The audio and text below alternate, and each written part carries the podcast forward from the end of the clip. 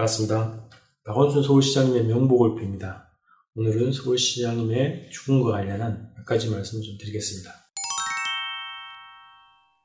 굉장히 조심스럽죠? 원인에 대해서, 그 배경에 대해서 정확하게 확인된 것이었고, 유서라는 것까지 내용들이 확인된 것 외에는 박원순 시장님이 죽음을 선택한 것인지, 죽음으로 내몰린 것인지 정확하게 파악이 되지 않습니다만, 실종 신고 이후에 벌어졌던 여러 가지 흐름상 몇 가지 고민할 지점이 있어서 말씀드려 보겠습니다. 저는 1년의 음, 과정을 보면서 박원순 서울시장이 죽음으로 내몰린 것이다. 이렇게 음, 판단을 했습니다. 자, 우선 저는 가장 이상하게 생각했던 것 중에 하나는 그의 죽음을 미리 알고 있었던 자들이 있었다는 거예요. 언론에서 많이 확인됐습니다만 강원 서울시장님이 5시 몇 분경에 실종 신고가 되고 그래서 7시간여 만에 경찰에 의해서 공식 확인이 됐고 시신을 발견했습니다. 그런데 실종 신고가 난 5시 기준으로 2시간 지나지 않아서 월간 조선이 사망 보도를 내게 됩니다. 직후에 오브라고 밝혔습니다만 실제 이제 돌아가신 거죠. 그의 죽음을 미리 알고 있었던 자들이 있었다는 거예요. 그래서 그것이 가장 이해할 수 없는 현상이다. 그래서 저는 페이스북에 그렇게 썼습니다만 박원 서울시장님이 스스로 목숨을 끊으셨다고 하더라도 어, 그의 죽음을 지켜보는 자들이 있었을 것이다. 라고 추측을 하게 되었습니다. 시장님의 죽음을 조롱하는 자들이 있죠. 가로세로 연구소, 강용석 이런 자들이 그의 죽음을 조롱하였습니다. 그리고 그의 죽음을 비난하는 자들도 있습니다. 이 태극기 세력들이죠. 서울시장으로의 정리를 반대하는 입장을 음, 밝히기도 하고 서울시 광장에 나타나서 박원시장을 비난하기도 했습니다. 그의 죽음을 즐기는 자들이 눈에 띄었습니다. 가장 어떻게 보면 이 죽음의 이해 수혜 이 상황을 가장 즐기는 자들 중에 핵심은 검찰 아니었나 싶습니다. 윤석열 검찰이 법무부 장관의 지시를 수용할 수밖에 없는 그런 상황. 그래서 검찰이 더 궁지에 몰리게 되는 그런 상황에서 이 상황이 발생했던 것이죠. 그리고 그와 연결돼서 검언 유착에 공모자였던 채널A도 이 죽음을 즐기는 자들에 속할 것이다. 라고 판단이 됐고요. 그 다음에 미래통합당, 삼성의 이재용 등등 음, 은근히 이 죽음을 즐기는 자들이 있습니다. 이 죽음을 정치적으로 정점하는 자들도 아마 이 죽음을 즐기는 자들에 포함되겠죠.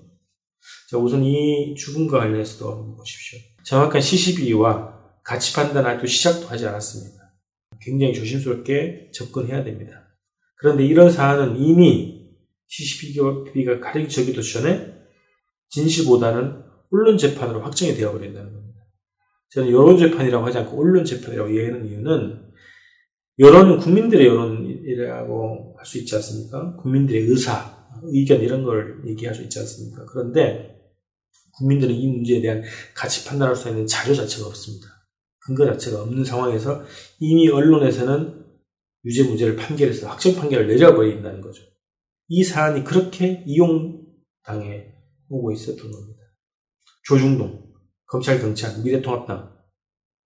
자, 이들이 과연 피해자 여성들, 성범죄 피해자들의 입장에서 이 문제를 대할까요? 절대 그렇지 않죠. 진정한 여성 인권을 보장하지 않습니다, 애들은. 오로지 공격거리의 도구로 사용될 겁니다. 대표적인 사건이 장재현 사건, 김학의 사건 아닙니까? 위안부 할머니 등등 이 모든 사안에 대해서 이들이 진정으로 피해자 입장에서 진실을 밝히기 위해서 주장합니까? 그리고 사회 구조를 바꾸기 위해서 싸웁니까? 그렇지 않죠. 정치적으로 이용하기 위한 소재로 사용할 뿐입니다. 이들의 농간에 우리가 휘둘리면 안 된다는 거죠.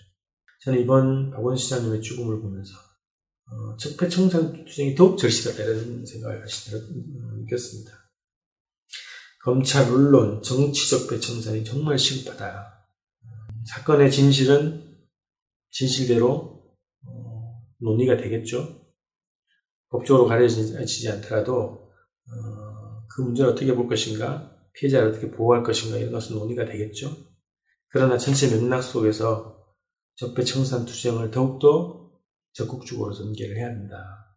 지금 이 사안을 가지고 이 죽음을 가지고 적폐들이 벌써 어, 보궐선거를 운운하고 자기 권력을 운운하고 그런 움직임을 보십시오. 이들은 피해자의 인권 그리고 진실이 절대 중요하지 않습니다.